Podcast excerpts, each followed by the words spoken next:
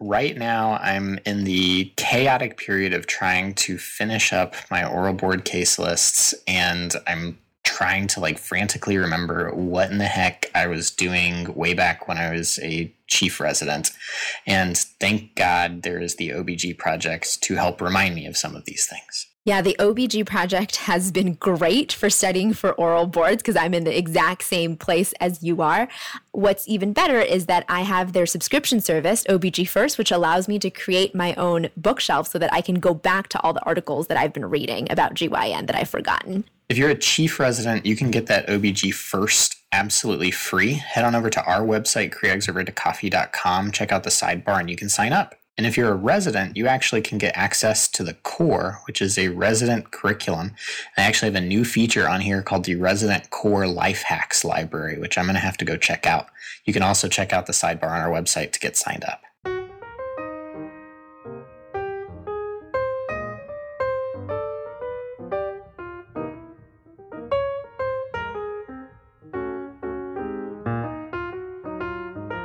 All right, guys, welcome back. This is Nick. This is Faye.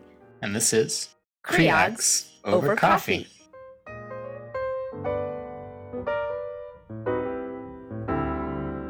Today we're going to talk about an exciting topic that somehow we skipped over and just talked about all of the things beyond this, but we're going to back it up and talk about second and third trimester bleeding today. Faye, we've talked about accretas and all sorts of other crazy stuff, but I think we got to get back to basics. So, what are we going to talk about today? Yeah, so today we're going to review the reasons for second and third trimester bleeding in pregnancy. We're going to learn the history and exam and also, you know, lab findings and imaging to diagnose second and third trimester bleeding to figure out what's going on. And then finally, we'll, of course, uh, manage bleeding in that second and third trimester. And I just want to say, in this case, by second and third trimester of pregnancy, I actually mean beyond 20 weeks of pregnancy. So I kind of want to leave behind that first and early second trimester where you would think about things like ectopic and stuff like that. So, Nick, let's talk a little bit about causes of late pregnancy bleeding. Yeah, so I think we're going to start off with some kind of scary ones and maybe some that sound kind of familiar too. Um, I think probably the first thing many folks think of is placenta previa, or that's the first thing that you should be thinking of with bleeding in late second and third trimester. A previa, just as a reminder, is when the placenta partially or totally covers the internal cervical os, um, defined as the edge of the placenta within 10 millimeters of that internal cervical os. The incidence of placenta previa is about 4 per 1,000 birth, but varies worldwide. And there's increased risk of placenta previa that's associated with prior history of placenta previa, previous cesarean section, and a patient who has multiple gestation, twins, triplets, etc. Placenta previas can often be identified and should be identified on ultrasound, and many times we actually see them on that initial anatomy scan at like 18 to 20 weeks. If you see them at that point very early on, the prognosis is fairly good. 90% of them will resolve prior to delivery, meaning that know, not that the placenta moves, but that the implantation site is actually higher up on the uterus, and so as the placenta grows, the placenta kind of gets dragged back um, farther away from the cervical os. Painless vaginal bleeding can occur in up to 90% of cases where there's persistent placenta previa. Um, and 10 to 20% of folks with placenta previa will present with uterine contractions, pain, and bleeding that may ultimately lead to a necessary preterm birth. Um, again, catastrophic bleeding, need for transfusion, need for delivery, and also the potential risk of stillbirth from that bleeding, um, from bleeding at the fetal interface, um, are all consequences of placenta previa. Faye, why don't I have you take it on from here um, with placenta accreta, which is an old familiar friend of ours now. Yes. So um, we briefly wanted to mention placenta accreta spectrum because that can certainly lead to late pregnancy bleeding. Um, but uh, we did do a whole series of this with Dr. Shanker and Dr. Einerson. So definitely go back to those notes from March that we have on our two episodes for placenta accreta spectrum. Very briefly, though, to kind of talk about it, remember that PAS is when there's abnormal trophoblastic invasion of part of or all of the placenta into that myometrium of the uterine wall. This can lead to painful or painless bleeding, um, depending on the cause of that bleeding. And the risk factors or things that um, put you at higher risk for having PAS are things like previous C section, placenta previa, and very strangely, unexplained elevation in MSAFP, though I will have to say that, you know, this is not a good predictor and shouldn't, um, you know, t- tell you and say, oh, hey, this person has a placenta um, accreta spectrum. The reason we care are all of the things that Dr. Shanker and Dr. Einerson talked to us about back in March. PAS can lead to things like catastrophic bleeding, need for transfusion, and preterm delivery. And of course, it may also require a cesarean hysterectomy. And of course, these patients usually will need to be delivered at a tertiary care center um, or a placenta accreta center for that multidisciplinary team management. Another scary one is vasa previa. Vasoprevia is kind of, as you might imply from the name that vessels are running over the internal os of the cervix akin to placenta previa. These are fetal vessels that are running over that internal os within membranes. Um, this is a really, really rare condition, and the quoted incidence is somewhere around 1 in 2,500 pregnancies. Vasa previa often will present with painless bleeding, similarly to placenta previa. And there are two general types that we think of. One is in the form of a velamentous cord insertion and fetal ventals that run freely within the amniotic membranes and overlie the cervix or within two centimeters of it. Um, this is often seen in pregnancies with a low lying placenta or in resolved placenta previas. And so, again, paying attention to that cord insertion is really, really important to know exactly is that velamentous or not. The other type that we think of is when a succenturiate or multi-lobed placenta and uh, when there's a succenturiate or multi-lobed placenta that exists and fetal vessels that connect those lobes course over or within two centimeters of the cervical os. So you basically get, again, one lobe anteriorly, one lobe posteriorly, for instance, then you have some bridging vessel that goes over the cervix. IVF is one other risk factor that exists for vasa previa. Um, and so is a reason, again, to pay attention to placenta if you're performing ultrasound. We certainly care about this because those vessels themselves, those lead directly to the circulatory supply of the fetus. And so really the risk here is for fetal hemorrhage and exsanguination and ultimately stillbirth. Vasa previas are, again, really, really scary when you see them on ultrasound. Um, so definitely, definitely get your maternal fetal medicine colleagues involved if you're seeing that. The next thing we think about is placental abruption, which um, I think most of us will know is that separation of the placenta from the inner wall of the uterus before birth. Usually, this will lead to painful bleeding, and we'll usually see things like many, many contractions on the monitor if you're putting this patient on the monitor, usually with those low amplitude, very frequent contractions. Placental abruption happens in 2 to 10 out of 1,000 births in the United States, and things that put people at higher risk for that is things like a history of an abruption, cocaine use, tobacco use, um, hypertension, whether that's chronic versus hypertensive disorders of pregnancy, as well as things like uterine abnormalities, so like having a fibroid or maybe like a bicornuate uterus. And Again, the reason we care is because it can lead to catastrophic bleeding, need for transfusion and delivery, and of course, can lead to stillbirth and also um, potentially high risk of morbidity and mortality for uh, the pregnant patient. Final scary one that we'll talk about is uterine rupture. Um, and we've mentioned this on the podcast before during our trial of labor after cesarean episode, but just as a quick refresher, Again, it's a significant uterine disruption, usually occurring along a previous uterine scar where that basically just breaks open. This typically is very, very painful with bleeding, where the pain is much, much more significant oftentimes than the bleeding because the bleeding, truthfully, is often confined internally. Risk factors for this include a previous history of uterine rupture, any sort of previous uterine scar, especially if it's a fundal scar or a vertical scar, for instance, from a prior cesarean delivery or a prior myomectomy. Um, and then induction of labor um, or labor itself can also be risk factors for uterine rupture just because of the contractions of the uterus, particularly if it coincides with a Müllerian anomaly. We care about this really, again, not just from the whole pain and bleeding thing, but these are important to recognize instantaneously because there's a very high incidence of morbidity and mortality for both the mother and the baby when these are not recognized. Faye, how about some less dangerous causes of bleeding?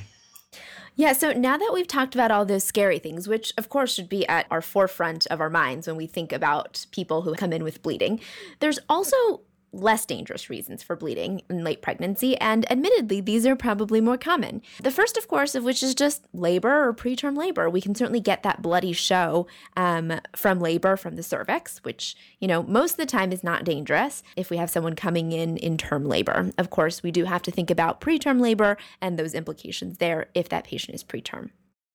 The next cause is something like cervicitis. Just like that can cause bleeding even before pregnancy or in early pregnancy that can still cause bleeding due to cervical friability in late pregnancy. These are things that can be caused by infection, so things even like vaginitis, so like BV, candida, trichomonas, but also things like chlamydia and gonorrhea. So remember to think about those things even when people are coming in later in pregnancy with bleeding. And then some other things that we can think about that you can look for on exam would be things like a cervical polyp or a vaginal laceration. All right, Nick. So now that we've talked about all the causes of bleeding in late pregnancy, let's talk a little bit about how we figure things out. So talk to me about, you know, what we need to think about in terms of history and examination. Yeah, so classically, I always start out with that history and exam. Um, with your history, you're going to first assess how much bleeding is going on and what has the patient been seeing. Is patient soaking through their clothes? Are they passing big clots? Are they passing any tissue? Just because someone has light bleeding doesn't mean that they don't have something life threatening going on for them or for their fetus. So even if you only get like a sense of just like a tiny bit of spotting, still you need to do your evaluation and make sure that nothing significant or serious is going on or if there's something that's unrecognized um, you can also talk to the patient about whether pain is present um, and how long the bleeding has been happening. And I think also, just as a time saver step, is to ask the patient about whether they know any particular risks for bleeding for them. So, you know, have they had bleeding in a prior pregnancy or with this pregnancy? Has anybody told them if they've had a placenta previa or a placenta accreta? That immediately sets your mindset in terms of how do I triage this and what do I need to take action for right now now that we've clarified history, we're going to head for doing our physical exam. And we're primarily going to focus, after, of course, getting vital signs and such, on the abdominal and pelvic exam. So take a look under the sheet. How fast is the patient bleeding? Do you already see a puddle, even though they've only been there for five minutes? On your abdominal exam, do you notice any tenderness to palpation anywhere? Any tenderness, particularly over the uterus, that might suggest infection or abruption or uterine rupture? How pregnant does the patient appear to be, particularly if you don't have any records or any history about the patient? Patients with uterine rupture or abruption tend to be very tender to palpation. Um, and patients who are experiencing something like placenta previa or vasa previa are less likely to have that tenderness. And then finally, with the exam, you're going to move to a pelvic or speculum exam. If tissue is freely coming through the vagina, that's of course, be sent to pathology to know exactly what you're looking at. But you're going to be looking for vaginal lacerations, potential neoplasms, discharge, evidence of cervicitis. Um, do you see polyps or fibroids or just a very large and prominent ectropion that's there? You can get some swabs at this point to look for cervicitis and vaginitis, like doing a wet mount as well as gonorrhea chlamydia testing. Um, but I think the most important takeaway on exam here is don't do a digital cervical exam without confirming placentation.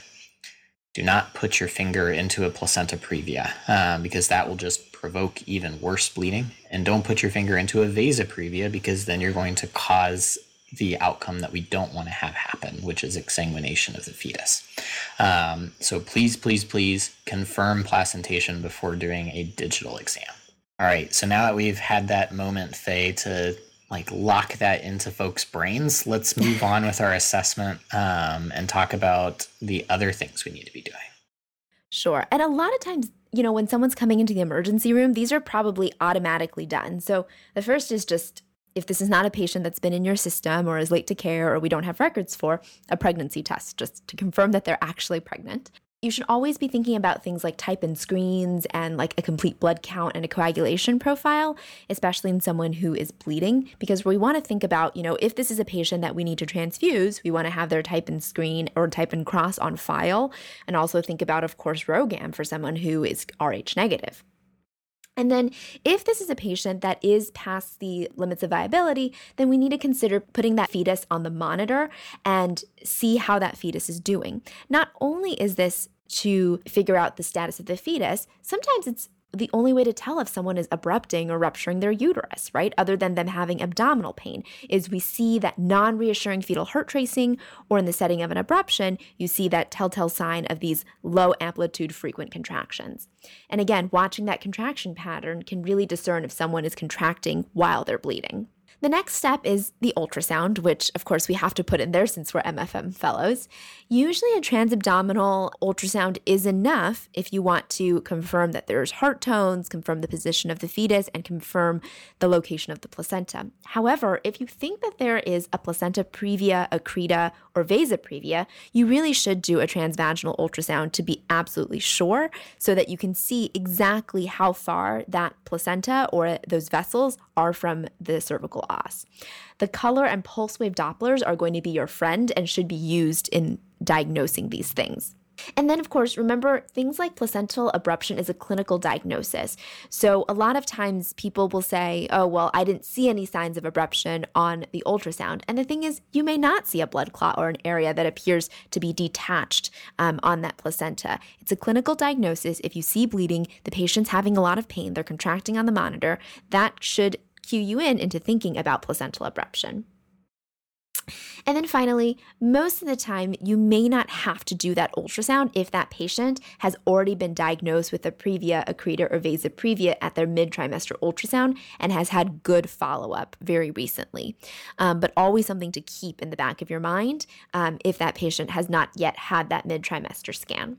So, now that we've talked about our reasons for bleeding, we've talked about our history exam and um, lab tests and imaging, now let's move on to management, Nick. What do we do for someone who's coming in and having bleeding in late pregnancy?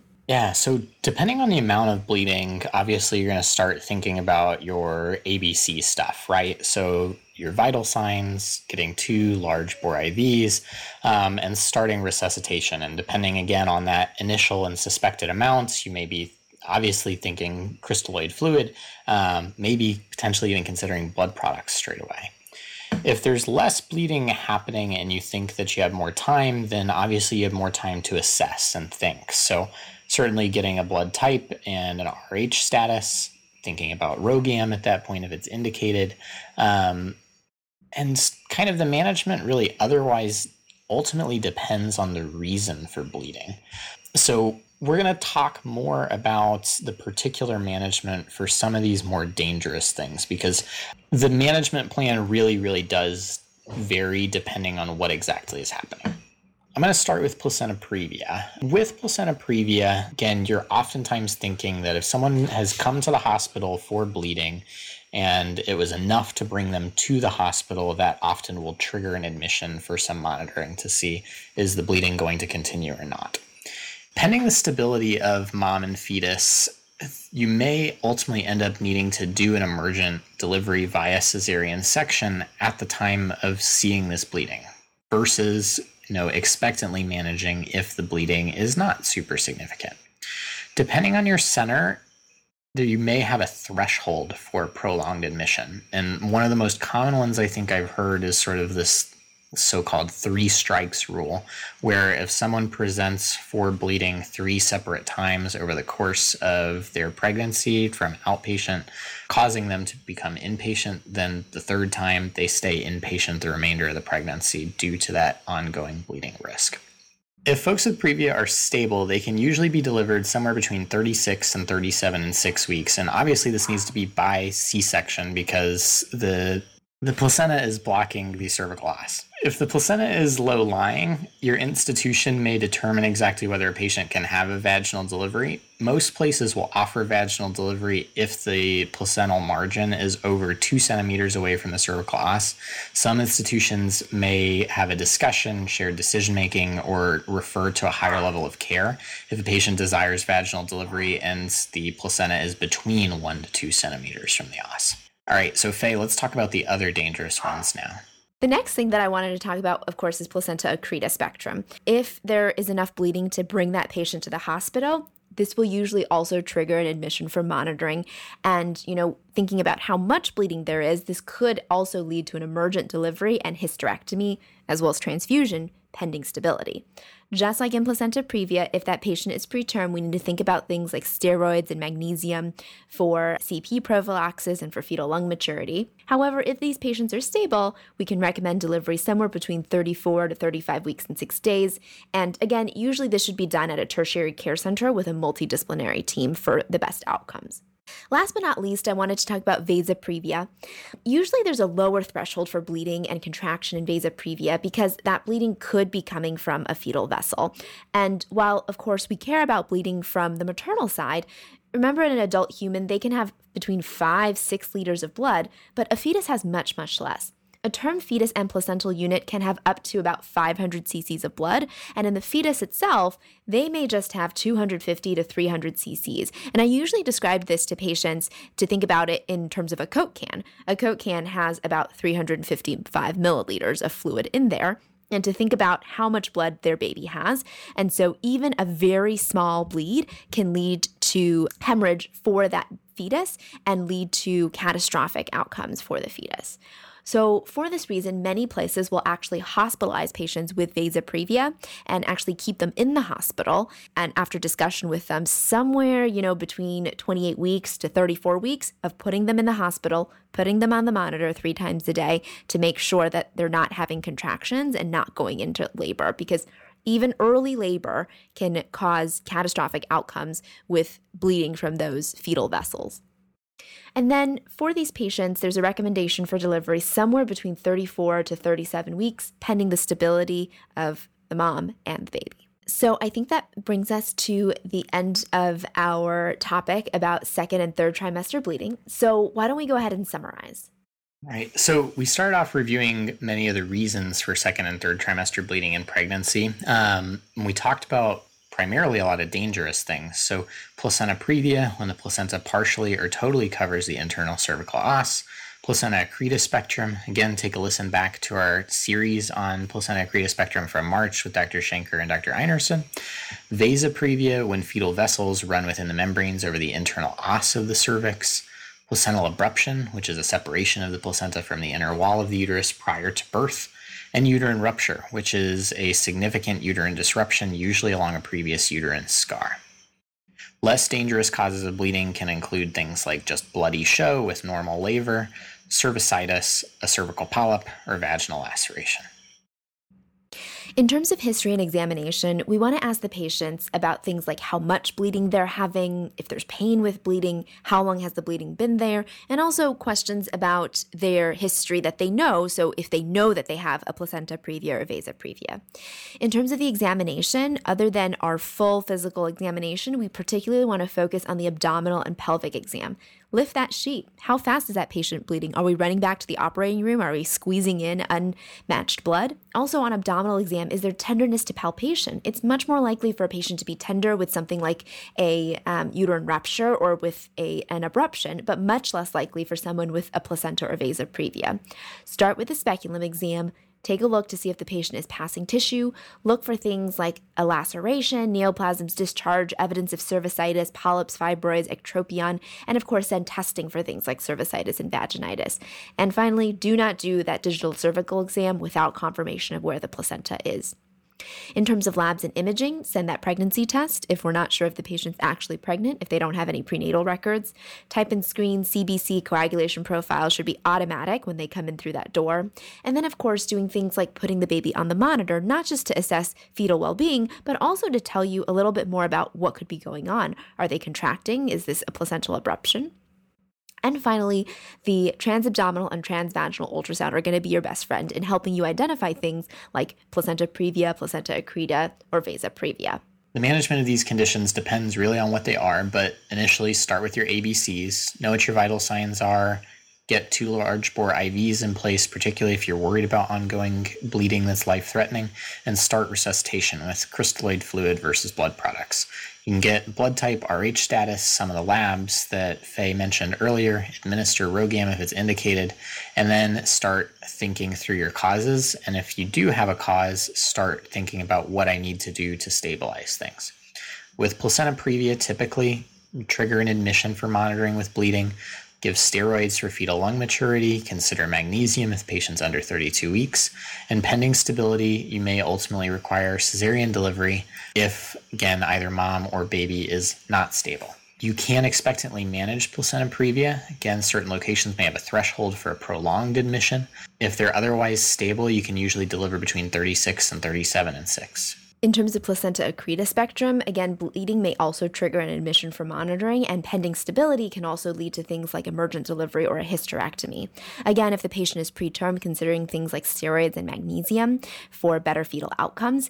And if stable, we can recommend delivery somewhere between 34 to 35 weeks and six days, usually at a tertiary care center. And finally, with vasa previa, again, there's so much less fetal blood, right? While an adult has five to six liters of blood, a fetus may only have a Coke can, 350 cc's of blood, or even less than that. So, for this reason, many places will hospitalize patients with vasa previa somewhere between 28 and 34 weeks, with delivery recommended between 34 and 37 weeks, pending the stability of mom and baby. All right, I think that does it. So, once again, this is Nick. This is Faye. And this has been Creogs Over Coffee.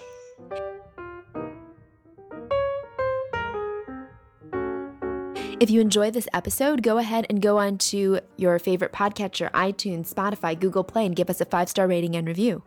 You can find us online on Twitter at CreogsOverCoff1, on Instagram and Facebook at CreogsOverCoffee, or if you love the show, head on over to our Patreon, patreon.com slash CreogsOverCoffee. Send us some love, we'll send you some swag. We have show notes for this show and every other show on our website, www.creogsovercoffee.com. And finally, if you have a question for us, a correction to this episode or any of our prior episodes, or just want to say hello, email us, creogsovercoffee at gmail.com.